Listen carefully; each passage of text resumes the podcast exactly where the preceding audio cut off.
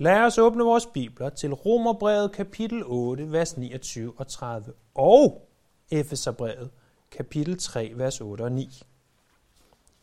Fordi selvom vi studerer Romerbrevet kapitel 8, vers 29 og 30, så har jeg to vers fra Efeserbrevet kapitel 3, vers 8 og 9, jeg gerne vil indlede med at læse for jer.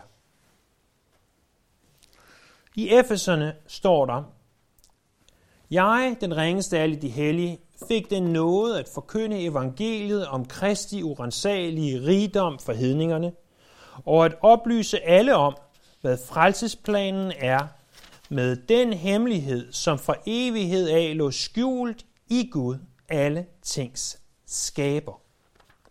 Og hvis vi så ser i vores vers, som vi studerer for tiden, i Romerbrevet kapitel 8, så står der i Romerne kapitel 8, vers 29 og 30. For dem, han forud har kendt, har han forud også bestemt, til at formes efter sin søns billede, så at han er den første fødte blandt mange brødre. Og dem, som han forud har bestemt, har han også forud kaldet. Og dem, han har kaldet, har han også gjort retfærdige. Og dem, han har gjort retfærdige, har han også herliggjort.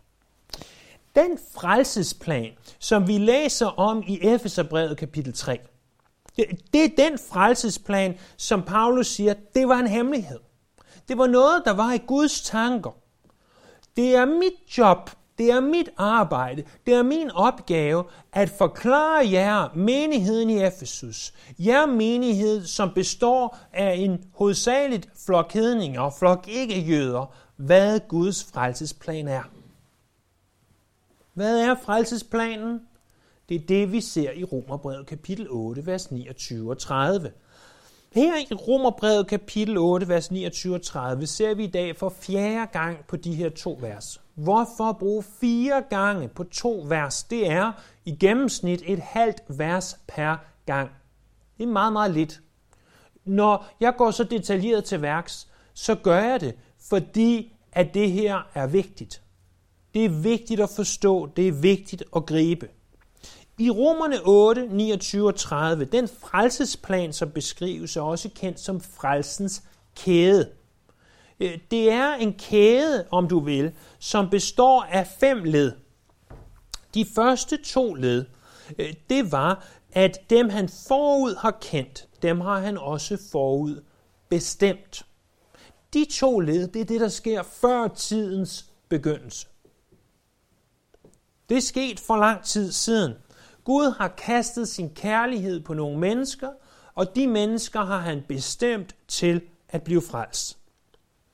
Øh, så så vi sidste gang, at de mennesker, han har bestemt til at blive frelst, dem har han også kaldet på.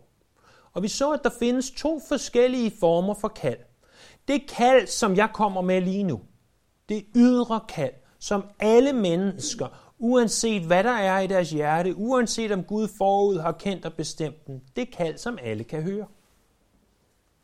Men der er også et indre kald, hvor ånden taler til det menneske indefra og siger, det her er sandt, det her er rigtigt.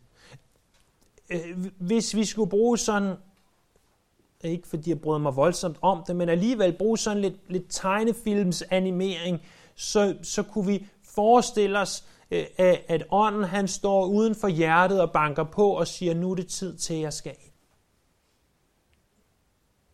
Han gør det klart for os, at det her er sandt. Og det leder os til, at vi nu i dag kommer til de sidste to led i den her kæde. De sidste to led er, at dem, som han har kaldet, dem har han også gjort retfærdige, og dem, han har gjort retfærdige, dem har han også herliggjort. Hvad betyder de her to ting? At dem, han har gjort retfærdige, dem, og øh, dem, han har kaldet, har han gjort retfærdige, og dem, han har gjort retfærdige, har han også herliggjort. Det er de sidste to led i den her kæde. Først retfærdiggørelse. Det er selve temaet for Romerbrevet. Det er grundstenen i den kristne tro. Calvin sagde, retfærdiggørelse ved tro er det hængsel, hvorpå al sand religion drejer. Øh, J.R.W. Stott sagde, der ingen har forstået kristendommen, som ikke har forstået ordet retfærdiggørelse. Jeg siger ikke forstået fuldt ud, men som er begyndt at gribe, hvad det vil sige, at vi er retfærdiggjort. Det er en nødvendighed, hvis vi vil forstå, hvad det er, Gud har gjort for os. Lad mig prøve at forklare, hvorfor, ved at sige nogle sandhed om det her retfærdiggørelse. Vi har jo talt rigtig, rigtig meget om retfærdiggørelse i Romerbrevet kapitel 1 til og med kapitel 4. Så, så I burde de fleste af jer vide det her, men jeg ved, at I som jeg så let glemmer. Så lad os blive mindet om, hvad det her betyder. Det første, jeg vil sige, det er, at retfærdiggørelse er noget, der erklæres eller siges om os, ikke noget, der sker i os. Når vi bliver kristne, så er der masser af ting, der sker inde i os. Vi får et nyt hjerte, vi begynder at blive helliggjort. Gud gør, at vi bliver mere og mere som Jesus.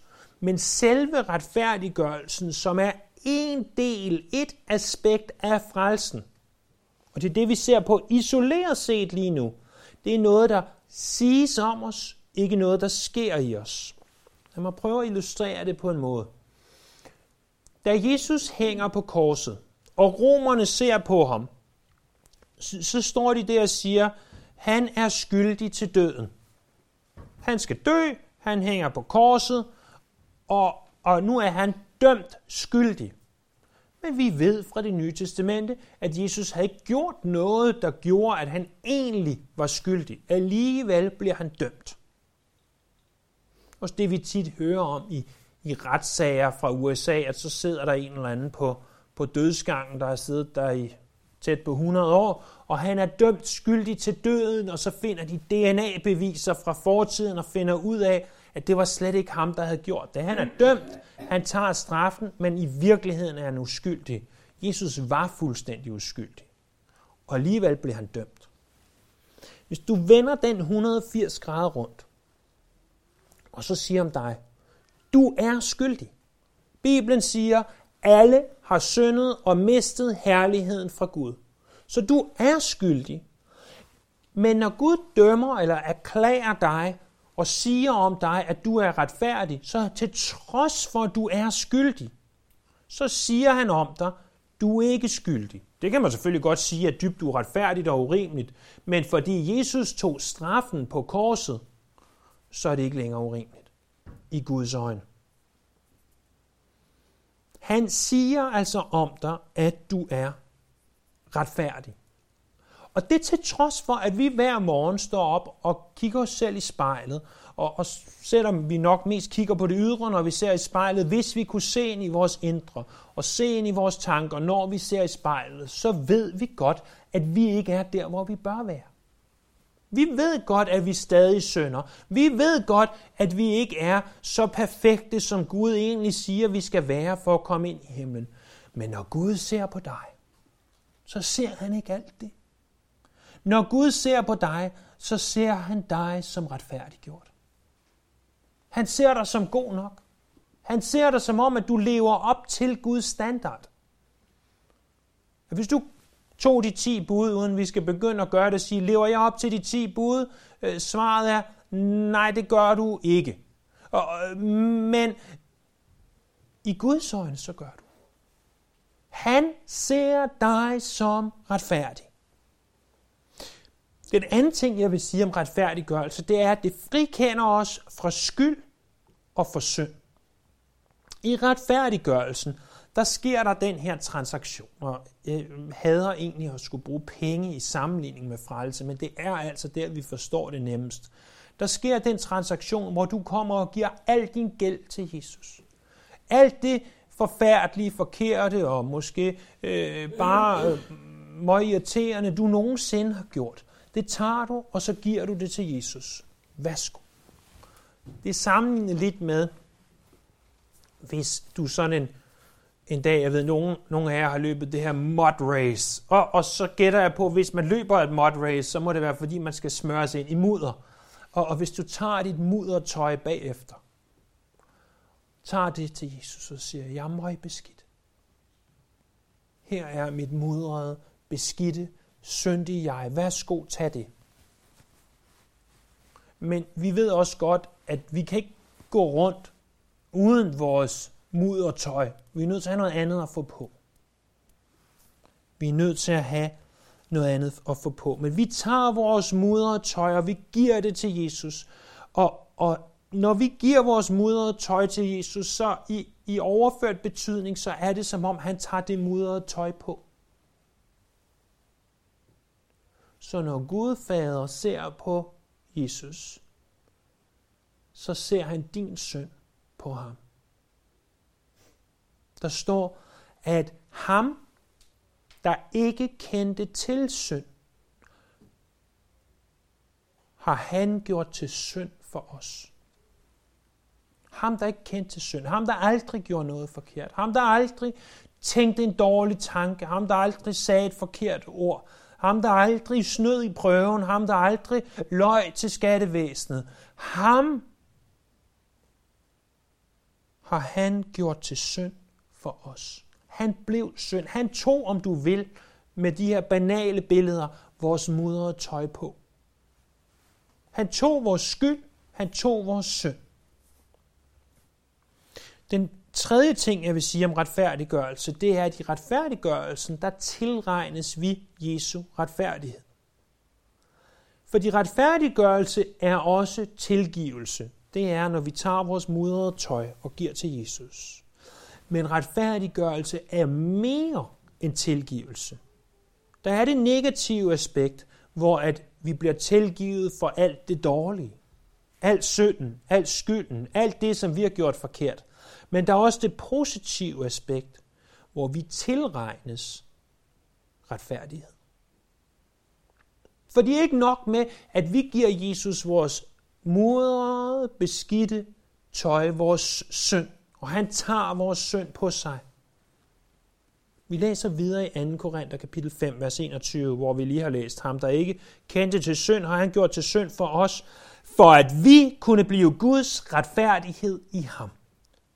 Og det betyder, at der står vi, og bedst af ligner noget for kejserens nye klæder. Og vi får en ny, ren, hvid, skinnende kåbe, Jesu Kristi retfærdighed, får vi lov til at tage på. Så når faderen ser på Jesus, så ser han din søn, betalt af ham. Men når han ser på dig, så ser han dig, at du er lige så retfærdig, som Jesus var det. Og når jeg stopper morgenen og ser mig selv i spejlet, hvis jeg der overhovedet kan se noget, så ser jeg ikke en mand, der er lige så retfærdig som Jesus. Så ser jeg ikke en mand, som, som lever et syndfrit liv. Jeg ved godt, jeg gør masser, jeg ikke skal. At tanker konstant kommer til mig, som ikke bør være der. At gerninger og handlinger er der, og at jeg er meget mere selvcentreret og alt muligt andet, end jeg skal være. Men det er ikke sådan, Gud ser mig. Gud ser mig som retfærdig.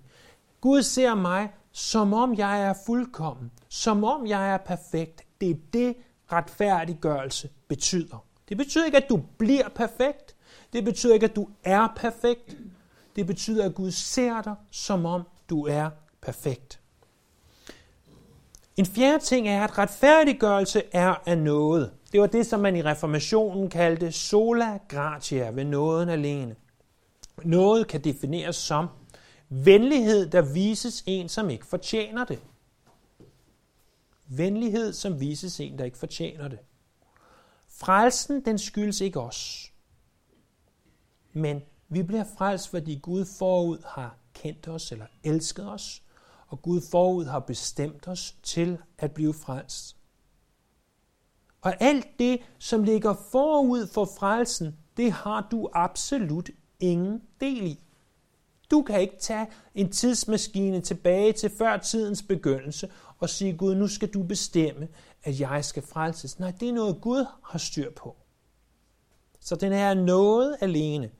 Men retfærdiggørelse er for det femte også gennem tro, eller det, som man under reformationen kaldte på latin sola fide. Ved troen alene. Bibelen den er fyldt med alle de her spændingsfelter. At Fordi på den ene side, og det her det er nok måske det største af dem, på den ene side, så er frelsen helt og aldeles for Gud. Du kan faktisk ikke gøre fra eller til. Men på den anden side, så siger Bibelen jo også, at du skal omvende dig og tro på evangeliet. Så er frelsen af Gud, eller skal du omvende dig og tro på evangeliet? Svaret er ja. Det ved jeg godt logisk set ikke giver mening. Men det her, det er ud over vores logik. Fordi du skal omvende dig og tro på evangeliet. Gud kalder dig igen og igen og igen til at omvende dig og tro. Omvende dig og tro. Omvende dig og tro. Men mindst lige så mange gange siger han, frelsen er fra mig. Frelsen er noget. Jeg er suveræn. Jeg gør det. Jeg gør det. Jeg gør det. Den bedste måde, jeg kan forstå det på, uden at påstå, at jeg forstår det helt, det er at set fra vores synspunkt. Der skal jeg omvende mig. Der skal jeg tro. Det er den del, jeg har noget med at gøre. Det er den, jeg må forholde mig mest til. Set fra Guds synsvinkel, jo, som jo selvfølgelig er den primære og den vigtigste, der er han styr på frelsen. Han skal nok sørge for det. Men vi bliver nødt til at vide, at der er noget, vi må gøre. Vi må omvende os og tro på evangeliet. Men det betyder ikke, at troen bliver en ny lov. Så at man sagde i det gamle testamente og i mange religioner i øvrigt, at hvis du bare gør de her ting, så bliver du frelst. Hvis du, hvis du bare øh, lever op til de 10 bud, eller hvis du bare lever op til de 613 bud i det gamle testamente, eller hvis du bare rejser til Mekka en gang om, i, i, i dit liv, eller hvis du bare beder så mange gange dagligt, eller hvis du bare gør det her, så skal du nok blive frelst. Hvis bare dine gode gerninger er mere end dine dårlige øh, sønder eller dårlige gerninger, så skal du nok blive frelst. Det er jo religion. Problemet er, at vores synd er så tung, at ingen god gerning vil kunne opveje det. Ikke engang vores tro, vores egen tro, vil kunne opveje det. Det er derfor, at vi må fødes på ny, og Gud må give os tro. Så at troen bliver den hånd, hvormed vi strækker ud og siger, ja tak, herre, jeg vil gerne modtage det, som du har til mig. Hvis du synes, det er svært det her, og hvis du siger, at jeg har aldrig troet på ham, jamen så kast din tro på ham. Du behøver ikke forstå alt det her ned i, i den mindste detalje. Øh, jeg vil sige, forstå det senere, men lige nu er det vigtigt, at vi må tro på ham og omvende os. Men til os alle sammen vide, at frelsen er ikke fordi du tror. Du bliver ikke frelst, fordi du tror. Du bliver frelst, fordi Gud ønsker, du skal frelses. Men du modtager frelsen, hvis du tror. Vi er nede i, i detaljerne i, hvordan vi tror her, men en vigtig detalje. Troen er en nødvendighed, men troen er kun en nødvendighed, fordi Gud har bestemt det sådan. Og du må aldrig, aldrig fristes til at tro, at du er frelst på grund af noget, du har gjort. Du er frelst, fordi Gud vil det. Og kun fordi han vil det. Men du er ikke frelst, med mindre du har omvendt dig og troet på evangeliet. For det sjette, så ser vi, at retfærdiggørelse er essentiel. Ganske som de andre led i frelsens kæde, forudkendt, forudbestemt, kaldet og nu retfærdiggørelse og senere herliggørelse, de hænger sammen. Sådan kan vi ikke springe retfærdiggørelsen over. Vi er nødt til at have den med. Den er et fundament for alt andet, hvad vi gør i vores kristne tro. Og lad mig spørge dig. Har du troet på Jesus? Stoler du på, at han er Gud, og der kom som menneske, stoler du på, at hans offer på korset er nok til at rense dig for al din synd og uretfærdighed? Hvis du stoler på det, så er du på Bibelens ord en kristen, så er du på Bibelens ord retfærdiggjort. Men du er nødt til at stole på, det er nok. Hvis du siger, ah,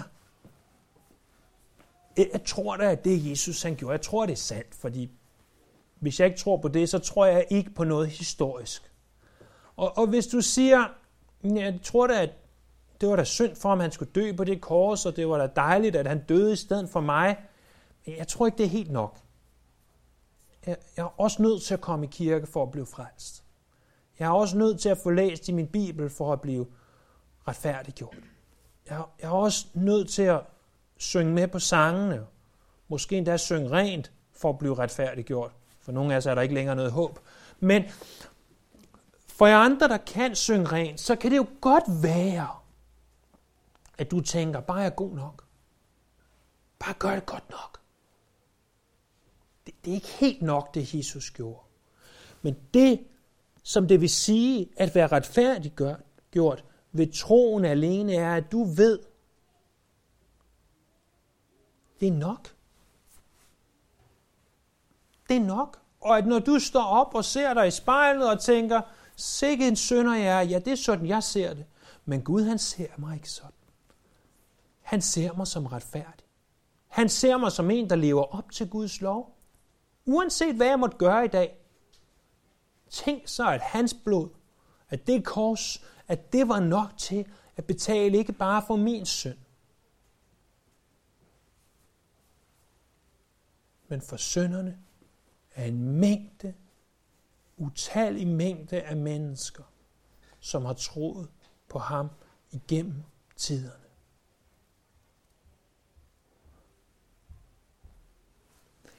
Jeg er også nødt til at spørge dig. Forstår du lidt af, hvad det her betyder? Jeg mener ikke hver afkrog og hver teologisk detalje. Men forstår du, hvor vigtigt det her teologiske emne er for din hverdag? Jeg ved godt, det her det er ikke det, du vil høre til de fleste gudstjenester, hvis du tog på rundtur her til morgen. Det, det her det er dybere teologisk, end hvad du vil få de fleste steder. Og, og du vil måske sige, Daniel, du er så upraktisk. Kan du ikke fortælle mig tre gode skridt til at blive en bedre kristen? Nej, jeg kan give dig et. Og kun et. Forstå, at du er retfærdiggjort. Hvis du forstår det, hvis du sætter alt ind på at forstå det i det her år, så vil det gøre en enorm forskel for dit praktiske kristne fordi hvis du først får det ind i dit hoved, at jeg er retfærdiggjort, så vil det arbejde sig ud i dit hjerte. Og hver gang du synder, eller hver gang du endda fristes til at synde, sige, Gud ser mig ikke sådan her. Jeg er noget andet end det her i Guds øjne. Jeg behøver ikke leve sådan her, for når Gud ser på mig, så ser han ikke det her. Og, og hvis der er en ting, jeg godt ved, som rigtig mange af os kæmper med, er det så ikke vores selvværd? Jeg er ikke god nok. Ingen kan lide mig.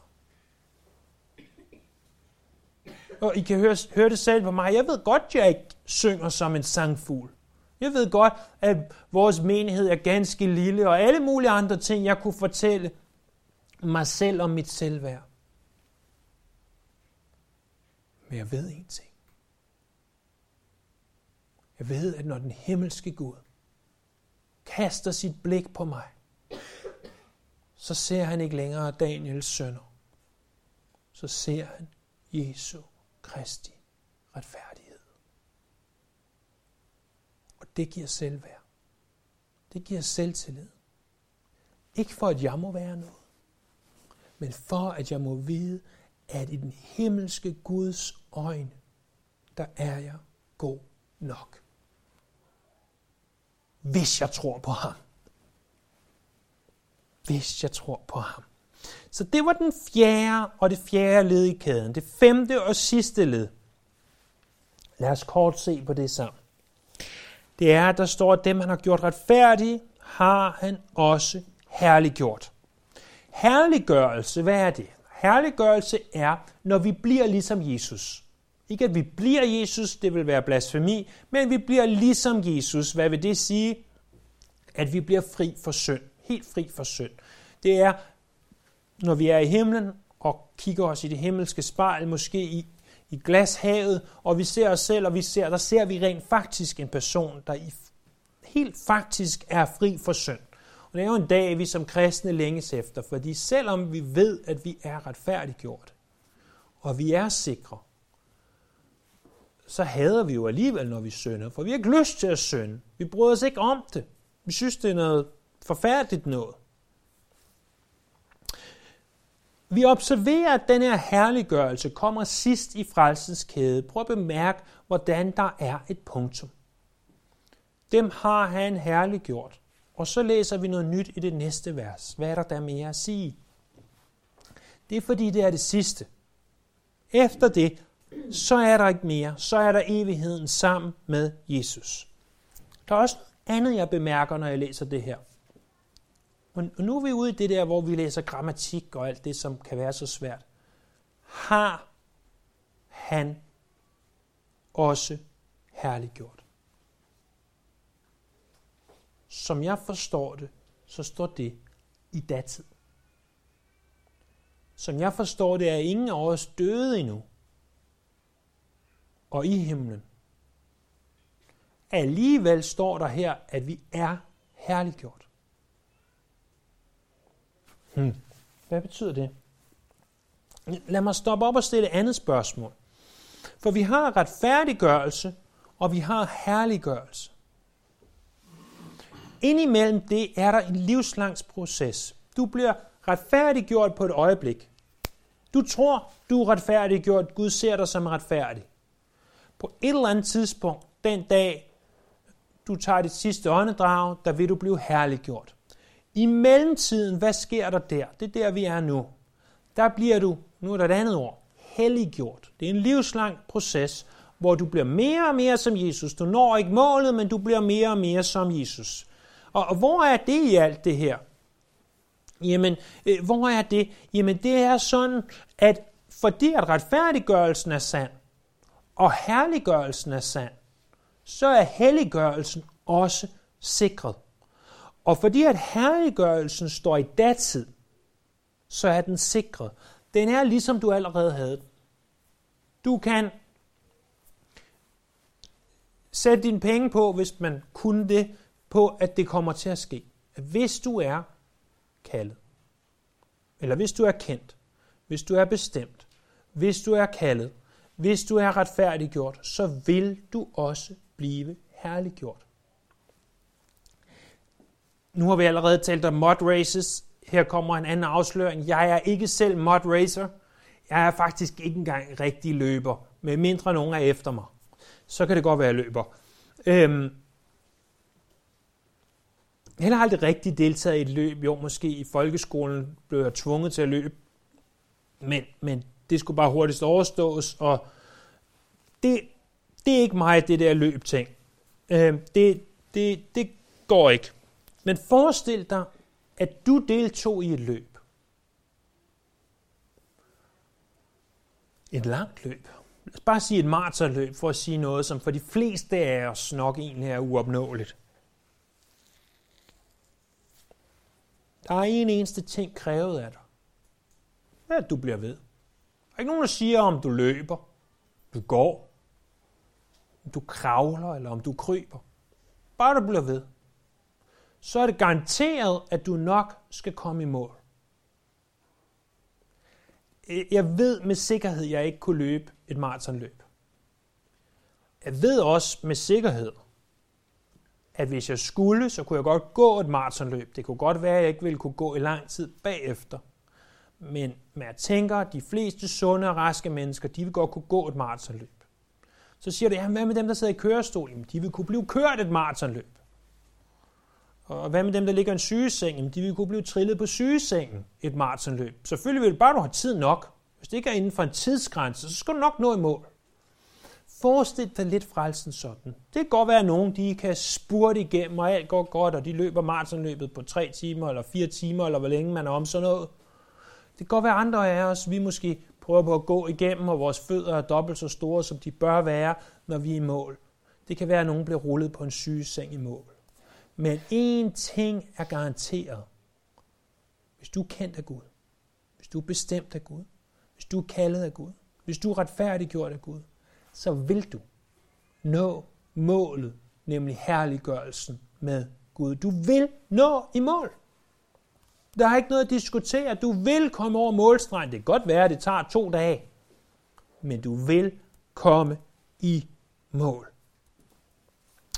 Og nu taler vi om, er teologi overhovedet praktisk og nødvendigt at prædike? Overvej, hvilken befrielse det her er. Overvej, hvilken befrielse det er, når du fejler. Når du tænker, åh, nu gjorde jeg det igen.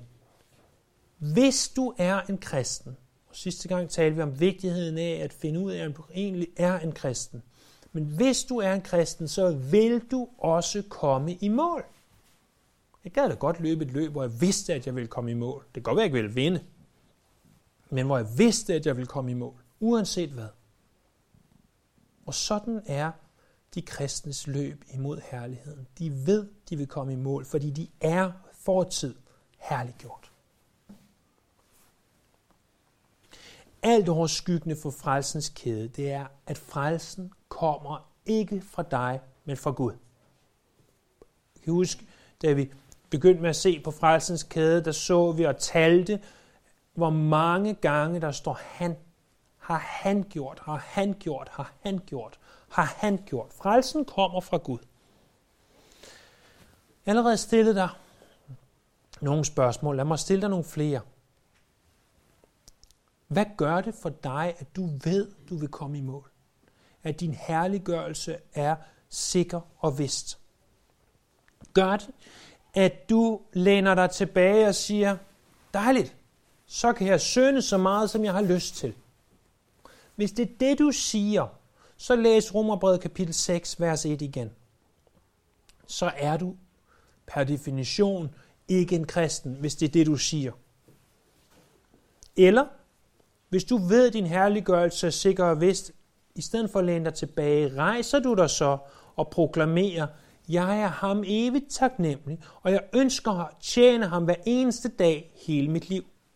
Og jeg ved, når jeg fejler, og det gør jeg, så skal jeg nok nå i mål. Og fordi du, Gud, er så god ved mig, så ved jeg, at det hele nok skal gå, også når alt andet virker håbløst. Det er frelsens kæde. Det handler ikke om dig.